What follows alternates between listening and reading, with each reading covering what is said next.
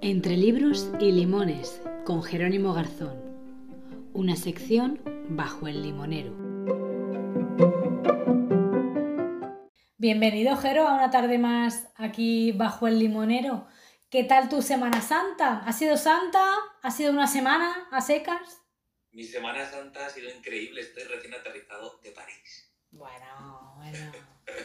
Imagino que estaría lleno de gente, pero bueno, supongo que hay ciudades como París que al final da igual en las multitudes que te rodeen, al final eh, tienen un encanto especial, ¿no? Pues había muchísima gente, muchísima más que, que otras veces que he visitado la ciudad. Pero lo que dices tú, es una ciudad tan bella, tan evocadora, que, que todo desaparece y te centras en, en la belleza de la ciudad y sobre todo vengo con esa sensación de, querer vivirla, pero no como de vivirla de verdad, sino de vivirla como un turista, de ser un eterno turista en esa ciudad y, seguir paseando por allí. El otro día, justo un poco hablando de la Semana Santa, hablaba con una amiga y este melón ya lo abriremos, quizá a través de, una, de un libro, de un nuevo tema, en Entre Libros y Limones, no lo sé, y es eh, que hay que reinventar el concepto que tenemos de hacer turismo. Tenemos que hacer un turismo muchísimo más sostenible, porque como vi yo la ciudad de Oporto, que la visité hace poco, me di cuenta de que nos estábamos cargando la ciudad como turistas, que era una ciudad completamente vendida al turismo y que nos la estábamos cargando, la estábamos volviendo decrépita, no sé, por la forma de hacer turismo y por la forma en la que permiten que esa ciudad haga turismo. No sé si me explico, pero bueno, este, este melón ya lo abriremos otro día, pero es que ahora cuando has hablado de París y de seguir haciendo turismo me, me he acordado. Sí, porque también estamos destrozando las ciudades con el imaginario que nos hacemos de ellas a través de las redes sociales. Hombre. O sea, tuve una pequeña frustración en, en Montmartre porque tenía planificado unas visitas a una librería y quería hacer unas cosas y quería que fuese tal y como lo había visto en Instagram. Y cuando llegué, pues la librería a la que fuimos eh, habían cambiado cosas de, de, ella y fue como, más con una idea preconcebida que, que te has creado en, en, las redes, luego cuando llegas pues, suceden cosas que, que, no son así. Pero bueno, luego remontamos, hicimos planes alternativos y fue un día increíble en Montmartre.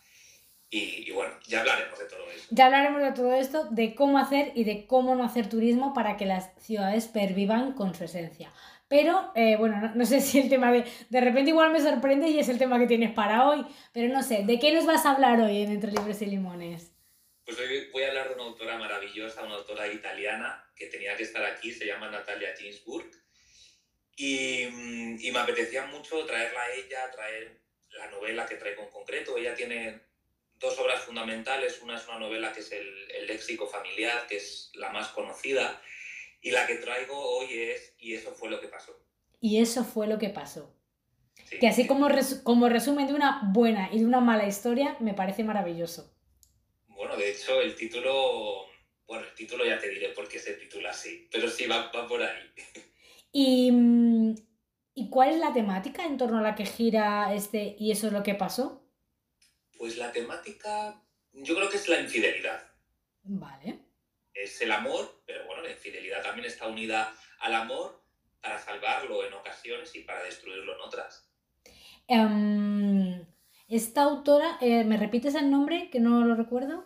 Natalia Ginsburg. Ella es eh, de Palermo, nació en Palermo en 1916, murió en Roma y es una de las voces más brillantes de, de la literatura italiana. Es es una autora comprometida, luchadora, es brutal leerla. Es muy duro, pero reconfortante. ¿Qué editorial la publica aquí en España? Pues publica Acantilado, fíjate. Acantilado es una editorial que nunca hemos traído, que tiene un catálogo interesantísimo. Sí. Yo creo que no nos acercamos tanto como, parece como una editorial seria. Sí, es verdad, como muy de, de ensayo o quizá de autores eh, a los que hay que leer con el fruño con el ceño fruncido, ¿sabes? Como muy serios. Y que esto le pasaba un poco en Pelimenta, luego fue sacando libritos eh, que han gustado mucho y se ha quitado esa imagen, pero parece que Acantilado sigue teniendo esa imagen de seriedad y vamos a romper con ella. Bueno, el libro es serio, es triste y duro, pero interesante. Vale, pues cuéntanos de este y eso es lo que pasó. Sí, es un libro muy pequeñito, eh, son 110 páginas. Eh, y, y, hay una cosa que cuando estaba preparando el episodio, mucha gente nos pregunta sobre el proceso creativo, sobre la inspiración, sobre cómo, cómo llegar a, a crear una historia. Y he leído, bueno, este libro tiene un prólogo de Italo Calvino y luego tiene una nota de la propia autora. Y antes de empezar quiero leerla como inspiración y como conocimiento del propio, de la propia creación literaria, ¿vale? Adelante. Dice la autora, cuando escribí y eso fue lo que pasó, me sentía infeliz y no tenía ganas de pelear ni de combatir. Escribí esta, esta historia para sentirme un poco menos infeliz. Me equivoqué. No debemos buscar nunca un consuelo en la escritura. No debemos perseguir un objetivo. Si hay algo seguro, es que es necesario escribir sin perseguir un objetivo. Guay, qué real, ¿eh? Porque los dos lo sabemos que... Y, y, bueno, por ejemplo, en mi caso yo no trabajo, no hay una editorial detrás que me diga para el 15 de febrero necesito que tengas el libro terminado, ¿sabes? Y aún así yo me pongo mis propias fechas y cuanto más se acerca esa fecha que yo me autoimpuesto, más agobiada y menos disfruto del proceso. Entonces yo creo que sí que es importante, por lo menos para mí, mm, para cumplir, para cumplir mis propias metas, sobre todo de escritora, tener una fecha de, en torno a esta fecha, en torno a este mes, me gustaría tener la obra terminada. Y jugar un poco, ser flexible conmigo misma. Pero es verdad que lo de las fechas y lo del buscando un objetivo, mm, tres capítulos para tal día, es que me, me estoy agobiando de solo recordarlo. Pues nos apuntamos este consejo de Natalia. Sí, sí. todas, por favor, que estéis escribiendo, consejito apuntado. Sí, fluir, quiero decir, creo que es importante tener un horizonte claro, pero también ser flexibles, sobre todo con nosotras mismas. Porque no tener un objetivo en la escritura te da libertad. Sí, eso es cierto. Y eso es muy importante. Pero después de este consejo, paréntesis literario, vamos, vamos con el libro.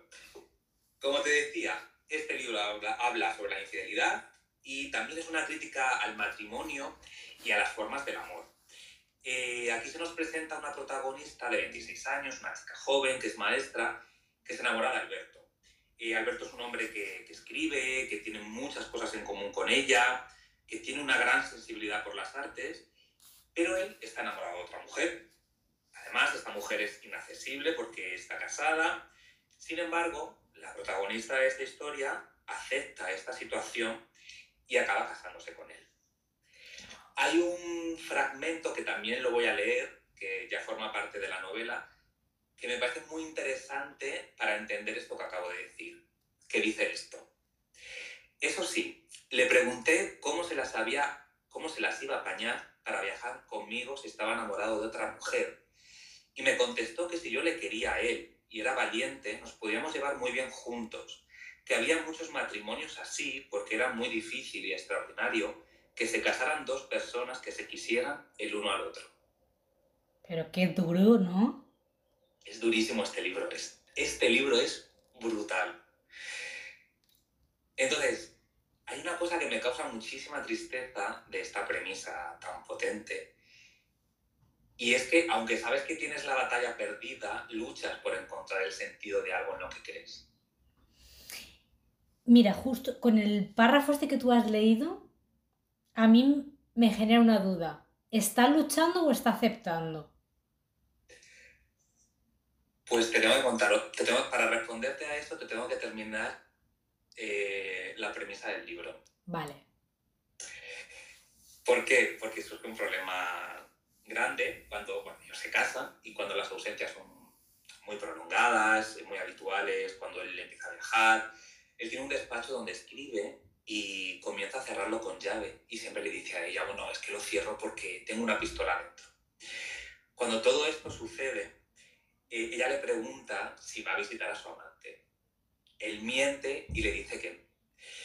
Y lo que sucede a continuación es que ella saca una pistola y le pega un tiro entre los ojos. Ahí va. Esto, esto imagino que no es un spoiler, ¿no? No. Y te digo, esto no es un spoiler porque esto es la primera página del libro. Dios. El libro comienza con el disparo entre los ojos. Uf. eh, ahora mismo me he quedado descolocada. Ah, las dudas que tenía eh, pensando que era una novela que hablaba sobre la aceptación de la infidelidad, de, las frustraciones amorosas, de los roles, bla, bla, de repente se convierte como en otra cosa, ¿sabes? Mm, no del todo. sí va a ir por ahí. ¿Por qué? Porque después de cometer el homicidio, eh, la protagonista sale de su casa, en estado de shock, evidentemente, se sienta en un banco y ahí es donde eh, comienza a recordar todo lo que pasó para ah. cometer el asesinato. De ahí el título que es y eso fue lo que pasó. Buah, me parece una... El, título, la temática, esa primera página, me, me, me, despierta muchísima curiosidad ahora mismo esa primera página, ese primer capítulo del libro. No sé si está estructurado a modo capítulos o es todo... Son, son capítulos y está escrito en primera persona.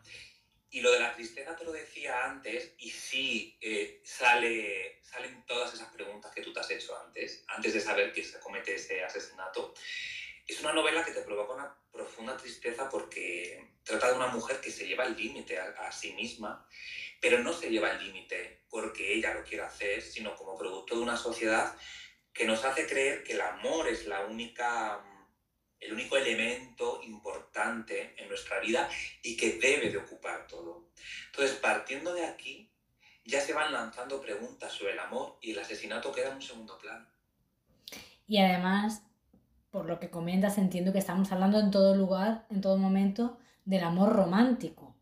Porque claro, yo sí creo que el amor sea la pieza fundamental sobre la que giran nuestras vidas y deben girar para que sean vidas plenas, pero es que hay muchas formas de amor. O sea, creo que tenemos que tener amor, pero no neces eh, eh, el error que cometemos y que creo que hay culpa de sociedad, culpa de patrones autoimpuestos, en fin, y es que creemos que es el amor, el amor romántico, ese que el único que necesitamos. Si tenemos de todos los demás, pero ese nos falta, nos sentimos profundamente desgraciados. Y claro, no es así. Sobre todo, Iduna, este es un libro profundamente feminista. ¿Por qué?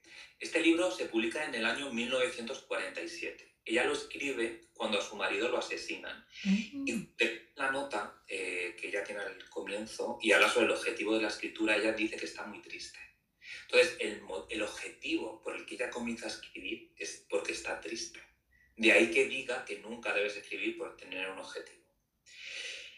Y ella de lo que nos está hablando, o sea, ella nos hace reflexionar sobre cómo construimos las relaciones, ¿no? Y cómo, y como ella además lo relata todo en primera persona, y nos hace preguntarnos a nosotros qué es para nosotros el amor, cuándo nos damos cuenta que estamos enamorados, cuándo estamos sintiendo amor desde nosotras, y digo desde nosotras porque es un libro completamente feminista, porque la forma en la que se os inculca a la mujer amar y más en el año 1947 es distinto, ¿no? Si realmente estamos enamoradas o solo estamos cumpliendo con la presión de no estar solas y luego pasar de ser esposa a ser madre, ¿no? Es como, como que ella cuestiona el mandato femenino que se os impone o que se os imponía en aquella época a través de su historia de amor.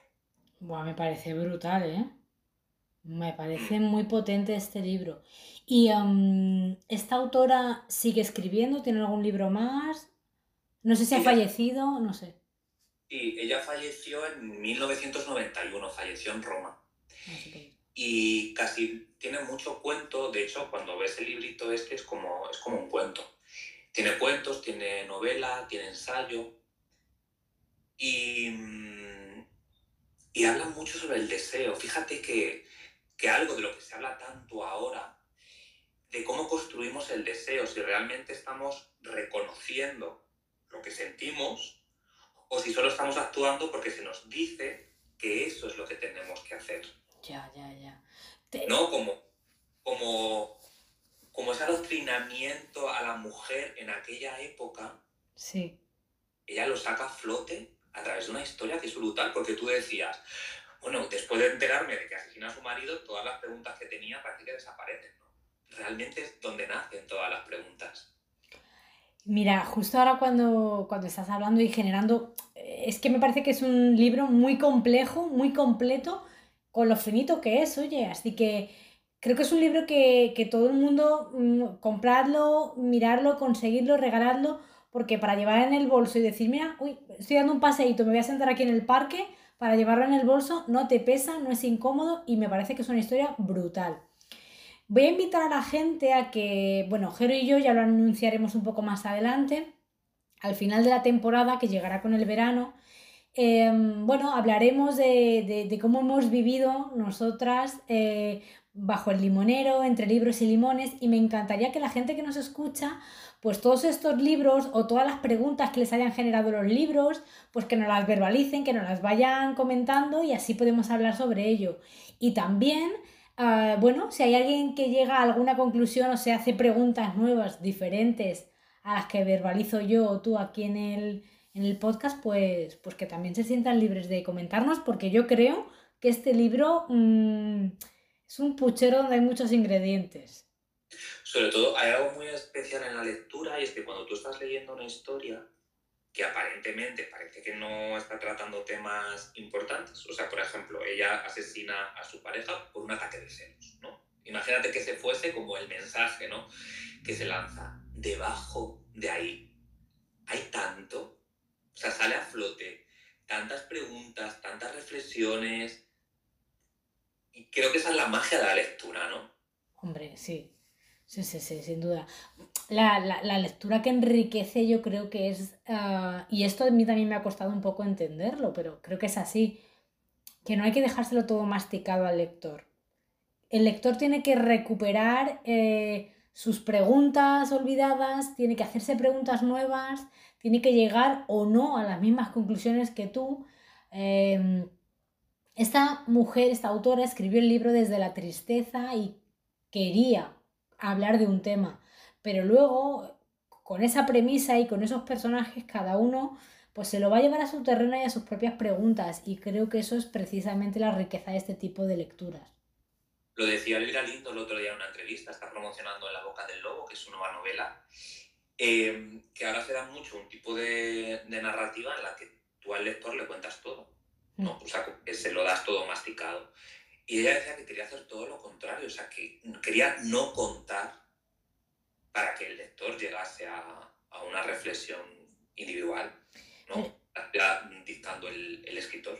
Pero ya no solo reflexiones, a jugar con la imaginación. Es que a lo mejor es un libro que no te hace pensar, o sea, quiere decir, no te hace pensar ni te lleva ninguna pregunta, pero simplemente que me dejes a mí imaginarme las cosas. Porque hay veces que se lo dan tan mascado, quieres tú establecer tanto los vínculos entre los personajes, dejarlos tan mascados, el escenario, no sé qué, que al final es como si estuviera viendo cine. Vamos a hacer dos cosas distintas. Vamos a tener las películas por un lado, los libros por otro, y ambos, pues cada uno ejercita la imaginación desde un lugar. Pero sí es verdad, pecamos mucho de, mm, de querérselo dar todo muy hecho para que la persona que lo recibe no trabaje. No, no, vamos a dejar un poquito el, eh, la cultura fast food a un lado y, bueno, pues que sea un vínculo con el lector eh, mucho más libre.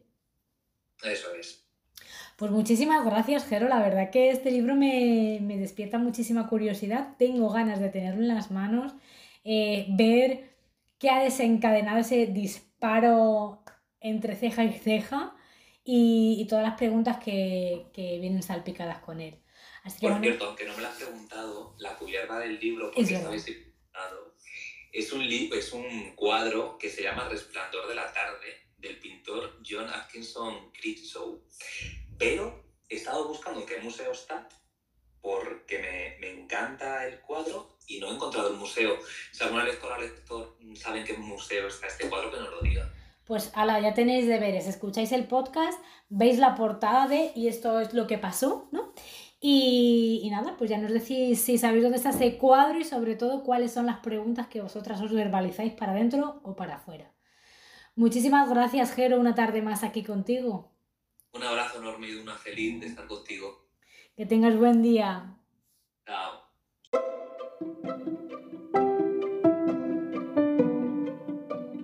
Gracias por estos minutos con nosotras. Acuérdate de seguirnos para no perderte ningún episodio y si puedes, Valora con puntuación este podcast para animar a otras personas a que vengan a escuchar. De nuevo, gracias por tu tiempo. Nos reencontramos pronto bajo el limonero.